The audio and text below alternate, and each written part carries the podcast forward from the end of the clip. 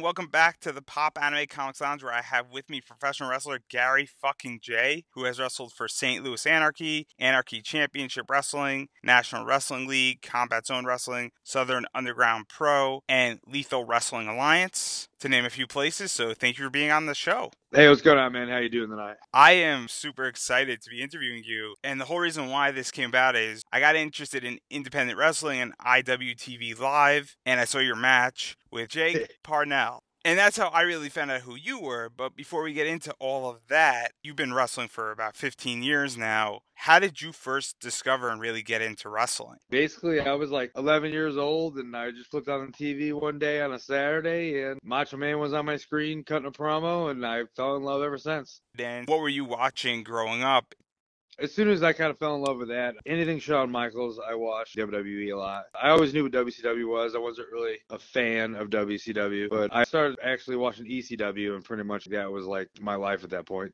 And so now you're watching ECW. And then at what point did you realize that this is what you wanted to do as a job? Pretty much as soon as I started becoming a big fan of Mick Foley or Cactus Jack or Dude Love or Mankind, as soon as I started watching a lot of his stuff, I realized, man, like this is something I really want to do and pursue. I had no clue how to at the time. And to talk a little bit about that, so how did you go about finding how to become a professional wrestler and a school to train at? And what was that journey like for you and really piecing it all together and making it happen? It kind of fell right in my lap me and my friends have always liked wrestling. So I was like a teenager when I was like 16. My buddy Pete worked at a bar, and some wrestlers that were starting a promotion came into the bar. I gave him a flyer, and, like, hey, we'll train everybody. It was an absolute shit show. Like, we trained in a ring in a trail park on the side of the fucking trailer. It was an absolute joke, but that was the first time I got in a ring. And so, what was that experience like for you just training that way? And then, did you move on to a better school at some point?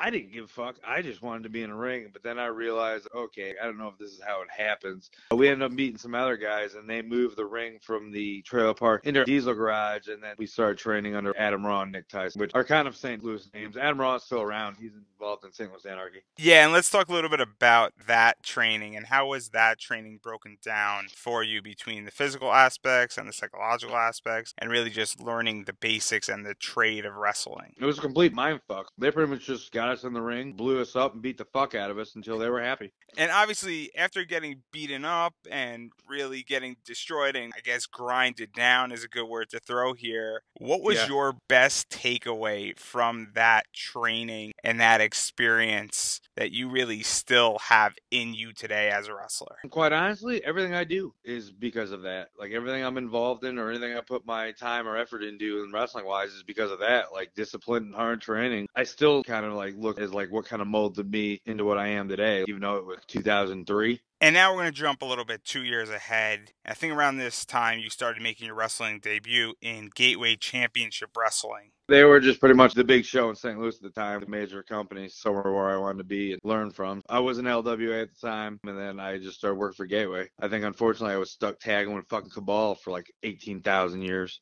And let's talk about you tagging with people as well as sort of having this major feud that started in Gateway, was in Lethal Wrestling Alliance, spilled into Anarchy, and that was with Pierre Abernethy, who is also as Matt Jackson, the owner of St. Louis Anarchy, for those who don't know. So, how did that feud start between the two of you as you've had so many matches with each other? Basically, we train together. We've been friends since high school, and when you train with someone so much, you end up just wanting to travel, so you end up working that guy so many times because when you first show up at places, you're like, well, we don't want to bother fucking work you, so just work each other and we'll see how you do. So we did that a lot. So that's pretty much how we ended up working constantly with each other.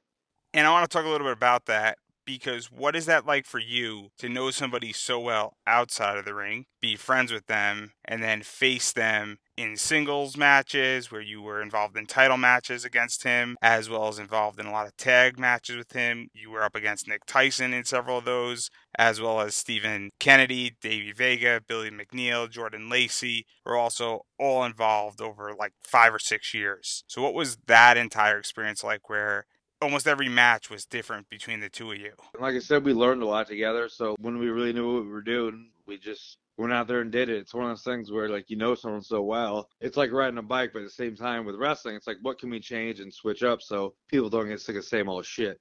And now I want to talk a little bit inside baseball about this. So, obviously, I mentioned Matt Jackson owns St. Louis Anarchy. So, what is it like for you because you still wrestle for St. Louis Anarchy? And I'm assuming you will constantly wrestle for them. And I'm hoping. So, what is it like for you knowing that he's also the booker, that he knows firsthand what you are capable of doing? And how does that uh affect you going into matches? The cats and I of the bag, like me and Matt Jackson are best friends. Actually he's my roommate. So like we've been friends forever and we just happen to grow and he happens to run one of the best promotions in the midwest st louis anarchy. So it's one of those things where like he pushes me constantly with certain situations and giving me matches and lets me go out there and perform and he trusts me with what i do and now I want to backtrack out of that feud and into a feud that sort of spun out of that, where you were in several tag matches facing Matt Jackson and Nick Tyson was in those matches. What was it like facing Nick Tyson? Because you faced him in singles matches, as well as in tag matches, as well as for the U30 title in Anarchy. What was it like to face a former trainer of yours and really kind of showcase what you can do? Basically, to me, Nick Tyson's one of the best professional wrestlers that never was. He really could have done shit. It's just he got in his own head. And then once he found something else that he loved in his life, he just stopped wrestling, which sucked because, like I said, he's one of the biggest names that never was. And also in these matches, you got to tag up with Adam Raw. What was that like for you, who was the other half of the training and beating the shit out of you early on? It was awesome because he was on my side, so he was to beat me up. But I'm so aggressive because of guys like Adam and Dingo. And now I mentioned it, and we might as well talk about it. In 2008, you got one of your first title opportunities. You had the LWA title before yeah. that, but in 2008, you got the Anarchy U30 Young Gun Championship in a fatal four way against Barry Breeze, Sean Vex, and Rex Reed. How did this match come about, and what was going on in your head when you won the belt? Quite honestly, I don't even remember that match. Let's just speak about Anarchy then, just in general, because Anarchy has been interesting with you and your career. As you've won several titles there, you've wrestled some of the best wrestlers in St. Louis. What was it like for you to be part of Anarchy, win a lot of titles there, and do it very early on in your career? And how does that affect you as a young wrestler when you were winning these titles maybe three, four years into your career? It just made me feel that like I was doing something right. So I just kept doing that. It didn't give me an ego and it didn't make me think that I was done learning or getting better. It's just one of those things where I got the opportunity. So I took the ball and ran with it. And now I want to shift back to Lethal Wrestling Alliance because you've had some very interesting matches here. And one of the things that I'm not completely sure about the history is that you had the title, you lost the title, and then you became the number one contender for that title. What was that entire situation like? Really going from having the title to then becoming the number one contender and facing some of the best there, like Davey Vega, Eric Cannon, Jeremy Wyatt was another one who you faced constantly, as well as JT LaMotta. What was it like going up against those guys? Vega's one of the best in the area. He still is with Fitch as the best. He's the best unsigned tag team in wrestling. Man, I haven't heard the name JT LaMotta in a while. He was another guy in Texas that was awesome, and then he went to Japan for a little bit, but then he ended up just stepping out of the ring because he didn't want to do it anymore. Another guy I learned a lot from and give a lot of credit to. I just have never said that out loud. Jeremy Wyatt is probably one of the best unsigned talents in the country still. I guess young in my career, a lot of that time span. Once again, I don't remember it because I was so young and a lot of it didn't click for me until like I look back at it now. Like I understand more. And now let's talk a little bit more about Davey Vega because obviously he's with the besties in the world. They just had a fantastic match against the Lucha Brothers maybe two weeks ago, three weeks ago, and they're amazing as a tag team. And you got to face Davey Vega, and you faced him multiple title opportunities. You've traded title wins with each other. You've wrestled each other just in independent matches and six way eliminations. What is it like to go up against somebody like him and have all these matches with him? And he's really an amazing tag team specialist, but for him to also be an amazing single singles competitor. What is that like for you, and how does that push you to your max and to make you a better wrestler? Basically, Vega's is probably one of the only people in my area in St. Louis who I consider they're better than me. I think Fitch and Vega are both better than me. You know, obviously they're a tag team, but singles I've wrestled them a thousand times a piece. And like I guess at the end of the day, like those two can really push me with my boundaries and like I can really see what I'm made of kind of thing. And considering that they push you to your boundaries, I mean, what have you picked up from them? Because whenever wrestlers step in the ring with each other, especially when you're stepping in really, really good talent, typically it's a learning experience. So, what have you picked up from Vega and even Fitch? always be on your toes, always be aware. Those guys are so good, you won't even know what's coming, kind of thing. So like, you definitely in that situation, you gotta always be alert. And now I want to take a step away from LWA and go back to Anarchy for one second, because in 2010 you had something very interesting happen to you where you won a 15-man battle royale to determine the televised title champion for that company. And involved in this match, and I think she's just retiring, is Kris Wolf. Davey Vega was also in there, Matthew Palmer was in there, and Jessica James, to name a few. What was it like to be involved with these four? As well as becoming the first televised champ for that company and kind of being the first standard that they wanted to push out there. It was fun. That was a really good time in my life when it came to wrestling. It was in ACW in Texas. I was the YouTube champion. So like once again, it was cool because I knew like all my matches would be on YouTube and like I was kind of like a face of the company of an independent place. And let's talk a little bit about that, considering that they were all on YouTube and things have changed in 2018, 2019, and maybe even in 2017, things have started to change. But what was it like in 2010 where YouTube was probably where a lot of things on the indie scene were being seen, if not in person? So, what was that like really being the YouTube champion for that company and kind of pushing it out there? That way. It was cool because, like I said, the internet was kind of just starting to blow up in a way. YouTube was just now getting really big. Of course, social media is like the biggest thing ever when it came to wrestling now, but it was a big deal. And like once again, I didn't really think of it as a big deal. I was just doing my job, showing up, doing my job, and going home. It was one of those things where now that I look at it, I was like, oh, that was pretty neat because I'm sitting here talking about it. In the moment, I don't really think about it like that. And how did you feel being that they put the first ever title and making you the first ever champ for the company and what did that do for you in your career and even just personally? Once again one of those things where i don't really know how to answer. A lot of this is so long ago it's hard for me to remember because i've been doing this consistently since 2003 so like unless I have stats or like footage in front of me, like I forget a lot about stuff. So like now that I'm talking about it, like I'm trying to like think about it and how I feeling at the moment, but I just nothing comes off the top of my head. And now there are two very interesting matches that occurred around this time as well. And there are two wrestlers that are doing some amazing things in WWE and you had a match with Ricochet, and you also had a match with. El Generico. What were these matches like? As both of them are just amazing wrestlers. They were amazing wrestlers 10 years ago. I think they're even better now. What was it like to get to wrestle both of these men? Well, El Generico was always like my dream match. That was the one match I always wanted, and I actually got it. And like I vividly remember that because that was such a learning curve, and that was one of the biggest learning experiences I've ever had in the ring. So like doing that, and then just being able to share the ring with someone like El Generico, and then being able to pick his brain and stuff like that was like the highlight of my career at the time. And then working with Ricochet, he's always been kind of in the area because he was from Kentucky, so like that was really cool.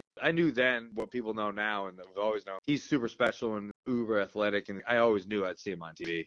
And continuing to speak about WWE, there are a few more people who made it to WWE that you wrestled around this time. And one of those people is ACH and Akira Tozawa. What was it like also going up against those guys? Because Akira Tozawa is an amazing cruiserweight and he's also Japanese and he's got that going as well as he's just a really interesting high flyer and ACH is doing some interesting stuff in NXT. What was it like going up against those guys and you've had many matches with both of them? I pretty much traveled the country for 2 years and fought ACH everywhere. He was always the new kid on the block in Texas and then we started wrestling there and then we ended up just going everywhere with it and like I always knew once again how uber talented he was and how athletic he was and I always knew he'd make it cuz he's an acquired taste in real life but he's genuinely a great guy. I always knew he'd make it too. And working with Tozawa was insane because he doesn't speak any English. So like learning how to work around that and work with people that are Japanese and from different countries and stuff like that was another learning curve. I took a lot from that.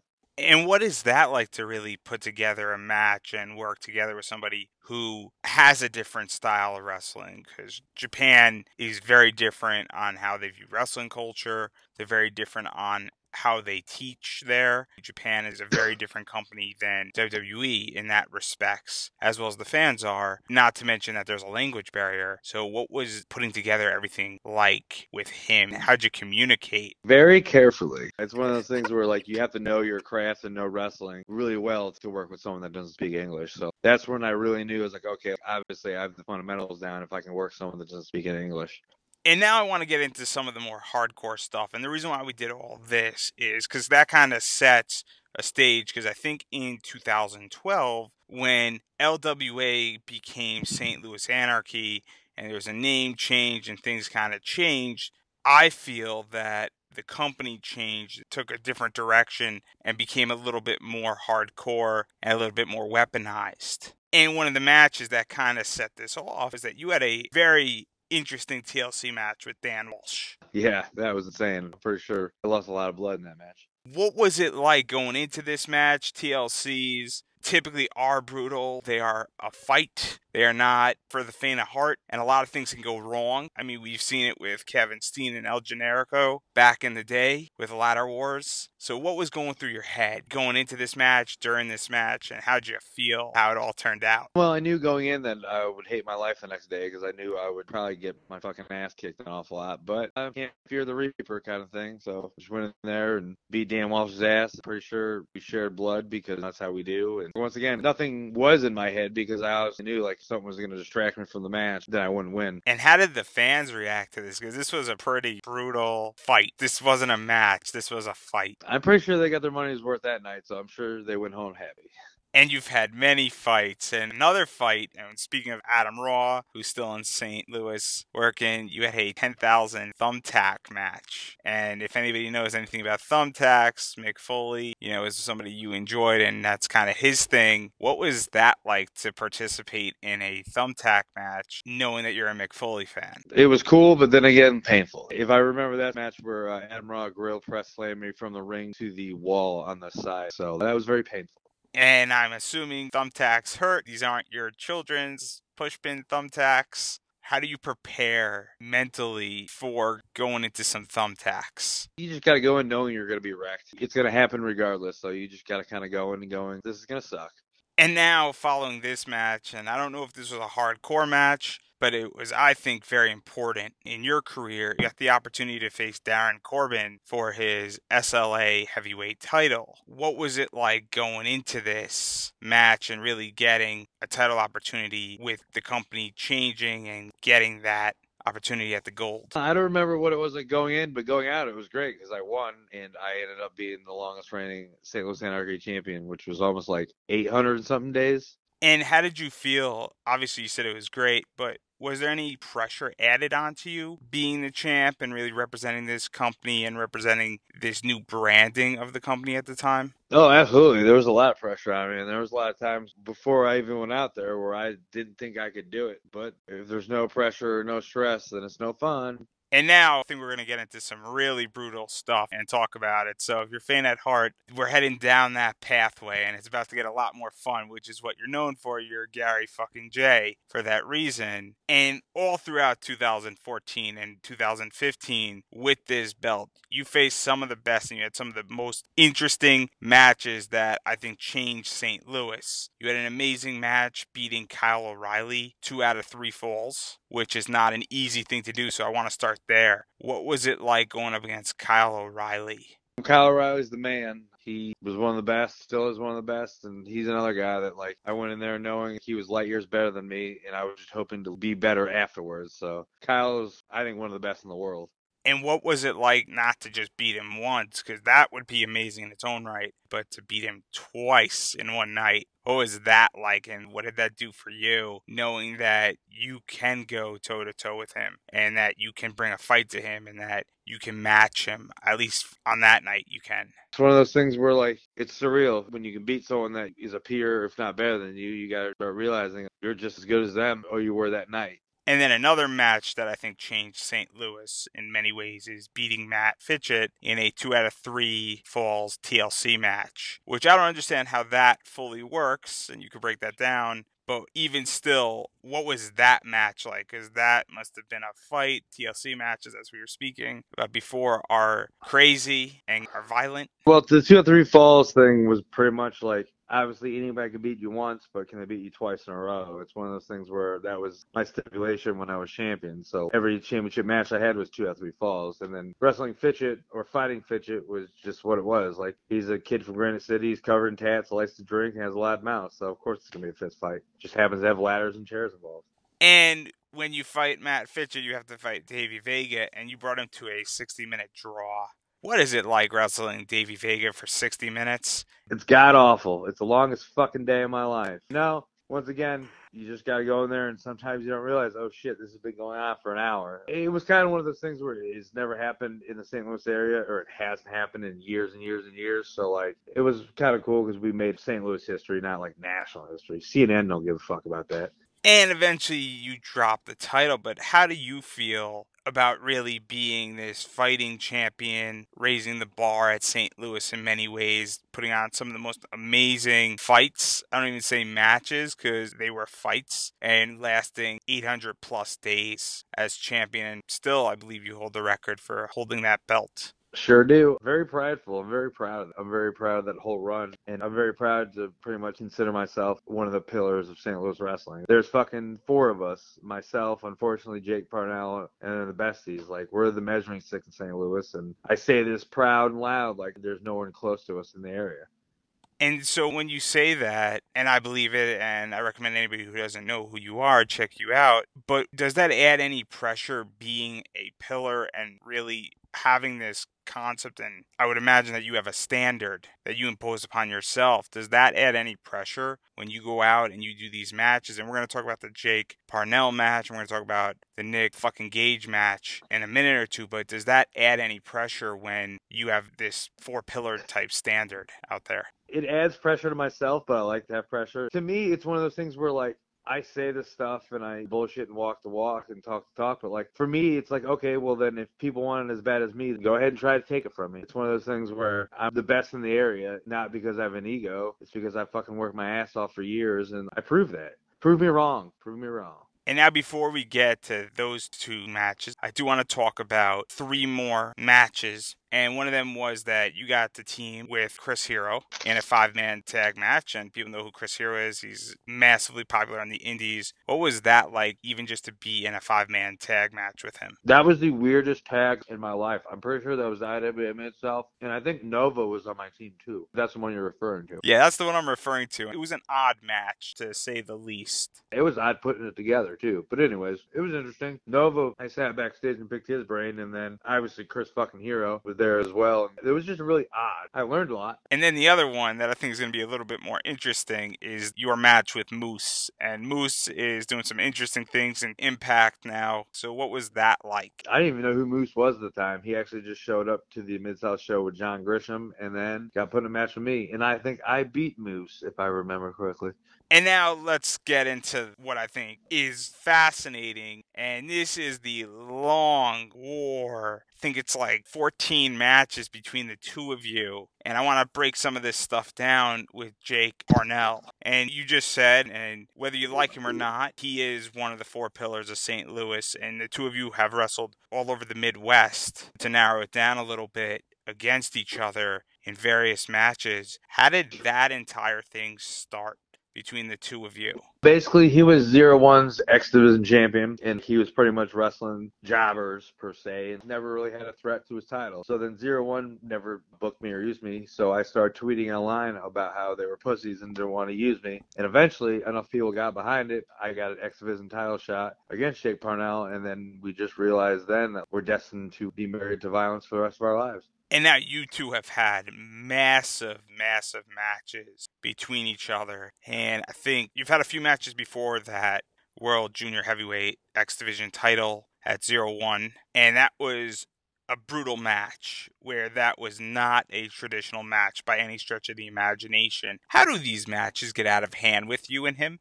Simply, we want to prove that one of us is going to die he's very stubborn. I'm very stubborn. Neither of us like to lose and stay down. So obviously, we've had last man standing matches. We've had building brawls. We've done it all, other than you know Wrestle WrestleMania. So Vince, if you're listening to this, Vince, we'd be hell of a pre-show.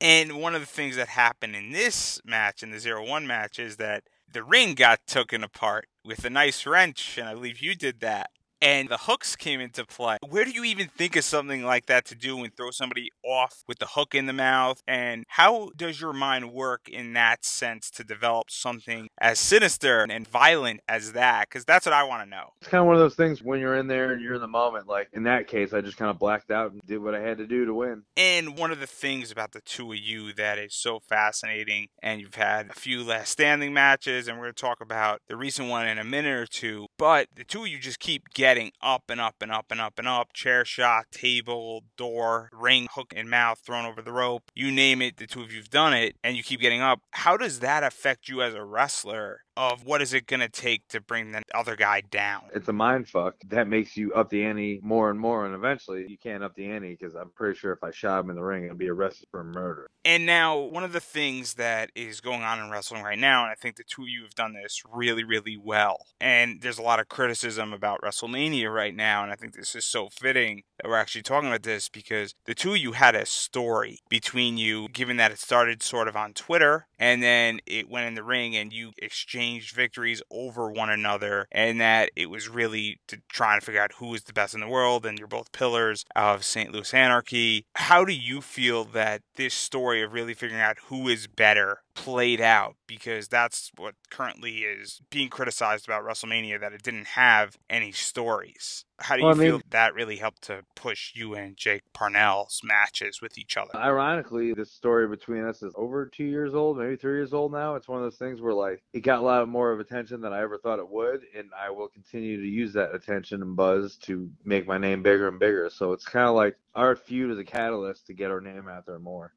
And now, I don't know if the story's over, but the last installment of the story was fascinating. And that was the last man standing match at IWTV Family Reunion. And you won that match. And that match was a brutal, brutal match between the two of you. And it was very cool that the ring came back into play. What was that like and that entire experience for you doing it one last time or possibly a few more times after this? Basically, I wanted to go in there and prove that I would be the last man standing, but I also knew the stakes were very high because it was WrestleMania week and there were a lot of eyes in New Jersey that week. So, like, I just wanted to finally take my spotlight and take my time in the sun. Can I prove that? Not only if I'm in there with Jake Parnell, with anybody, like I am one of the best. And what was it like with the ring hook coming in and you getting thrown over and it being used on you? Because it was very poetic in the match. It was terrifying because obviously we know what happened to him. As soon as I hit the floor, that's the first thing I did was grab my mouth and I was like, okay, I'm not dead.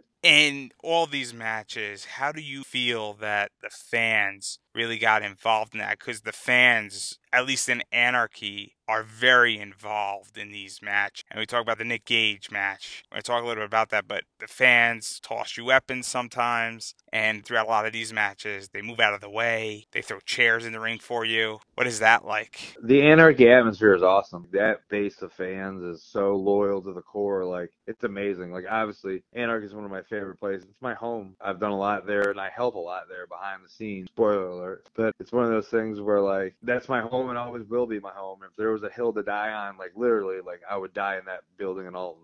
And now, is there more of a story with Jake Parnell? And are the two of you done? Or are you waiting to see what happens? Or will you fight him anytime you want to fight him because the two of you just don't like each other? It's kind of one of those things now where you guys just gotta sit around and wait and see what's next in the book, in the next saga or the next series. I'm not gonna say we're done. I'm not gonna say we're gonna have another one. Now you guys just gotta play the waiting game and see what happens. And we're going to table it right there. But I do want to talk about Nick Gage because Nick Oh yeah. Gage is an amazing wrestler. He's got that deathmatch style. I think you have that as well. And you've had two matches with him. And the last match, which was maybe about a month ago now, what was that like? Because that was also a fight, and there was a lot of stuff going in on that match. And I kind of want to break it down a little bit because there's Uh-huh. ceiling tiles in there. The fans, as I stated, threw in the chairs for you.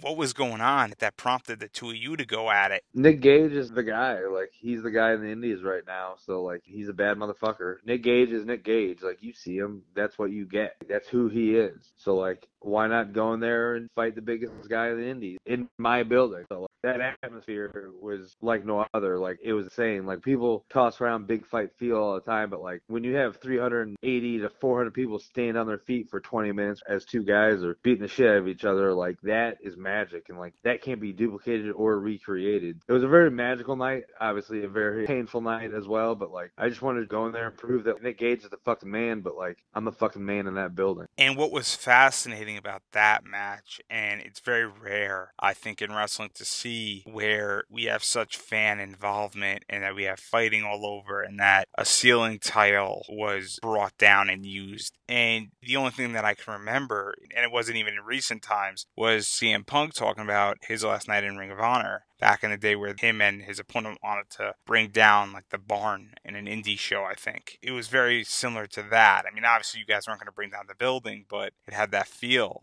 So what is it like to really generate that feel because it's so rare in wrestling to see that. Just like if you were there in that building at night or you watch it, like you get those goosebumps, you get that feel. I feel the same way in the ring. Like you can feel all that energy. And when he started tearing shit up, that's who he is. You can't control him. That Gage, Nick fucking Gage. And I think that's an excellent place to leave it because I think that really embodies who you are with Nick Gage and Jake Parnell and this hardcore style. And I think this is something that really has made you who you are and has really kind of gotten you attention. I mean, how do you feel that doing these matches and doing this violence and using these weapons and having these fights per se has really brought attention to you? Like I said, there's better professional wrestlers out there than me. I know that, but like I always promote myself as a fighter. I tell people like I don't fight to win, I fight to survive. I try to use the Gary Jay movement and like the way I am in the ring and like it's just insane how like connected to people you become. I feel I have this big following now, which is insane because to me I'm just a dude sitting on a couch eating a bag of Doritos, you know.